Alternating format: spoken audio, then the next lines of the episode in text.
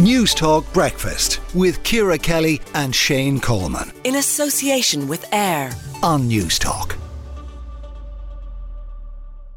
Irish actor Andrew Scott has said that we should get rid of the expression openly gay. Scott was in conversation with a number of other actors for the Hollywood Reporters Actors Roundtable. Just have a little listen to this. I'm going to make a pitch for getting rid of the expression openly gay. Yeah. Yes. Hear me out. Here we go. I'm with you. It's an expression that we actually only ever hear in the media. You are never at a party and you say, "This is my oh, openly gay friend." Why do we put openly in front of that adjective? You know, we don't say you're openly Irish. You don't say you're openly left-handed. If there's there's something that's in it that's a little near shamelessly. And Brian Merriman, founder of the International Dublin Gay Theatre Festival, joins me now. Brian, is he right? Do we need to bin this expression openly gay? And openly good morning to you, Ciara. Yes, uh, we, we we do. Um, it's it's it implies that there's something, as he said, shameful about it, but also something to be hidden.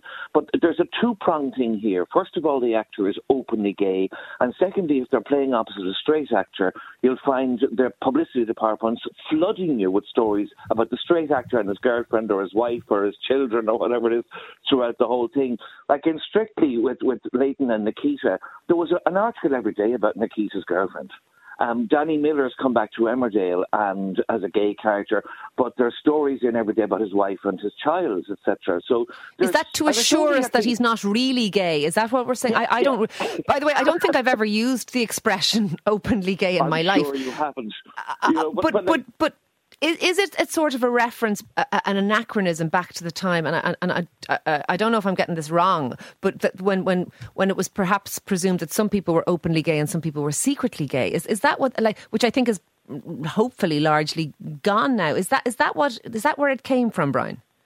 Well, it is, but there's still pressure on people in the media uh, or, or, in the entertainment industry. For example, young fellas in boy bands, etc. You know, everyone in a boy band has to be available to have a girlfriend. You know, and if you if, if you look at that, there's very few of them. The same with sport.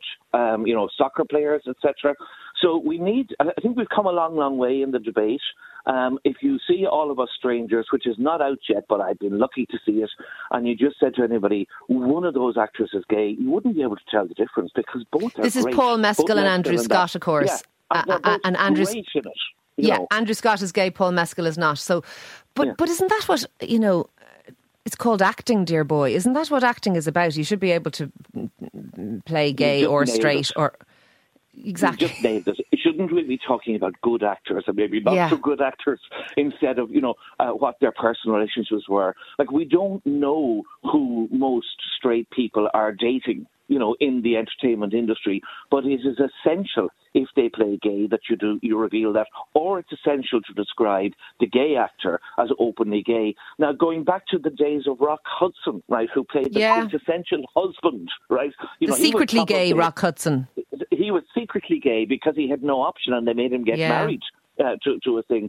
So I think Andrew Scott makes a really, really good point that the debate and not just, I hate the word even acceptance, uh, has moved on so much now that publicity departments need to just chill out about uh, the all of this. gay. You know, anybody Uh, who wants their, their kids Brian, why are we obsessed with people's sexuality anyway? And and, and I'm I'm not asking that as a disingenuous question. I, I like.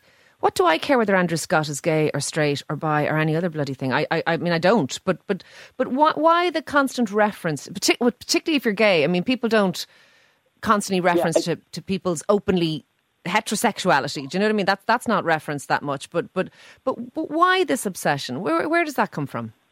Well, it still comes from the fact that being a heterosexual uh, person is to be a normal person, right? So we always talk about things that are out of the ordinary or extraordinary. Like I run a gay theatre festival, but it's gay themed, right? I never know, and I never ask who the actors sleep with, as long as Yeah. they're doing the stories properly, etc.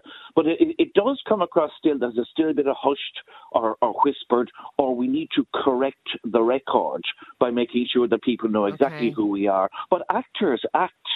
And as long as there's equal opportunity for gay and straight and everybody else actors to get any particular role because they're good actors, that's all that really matters. So well done to Andrew Scott for doing this. Yeah.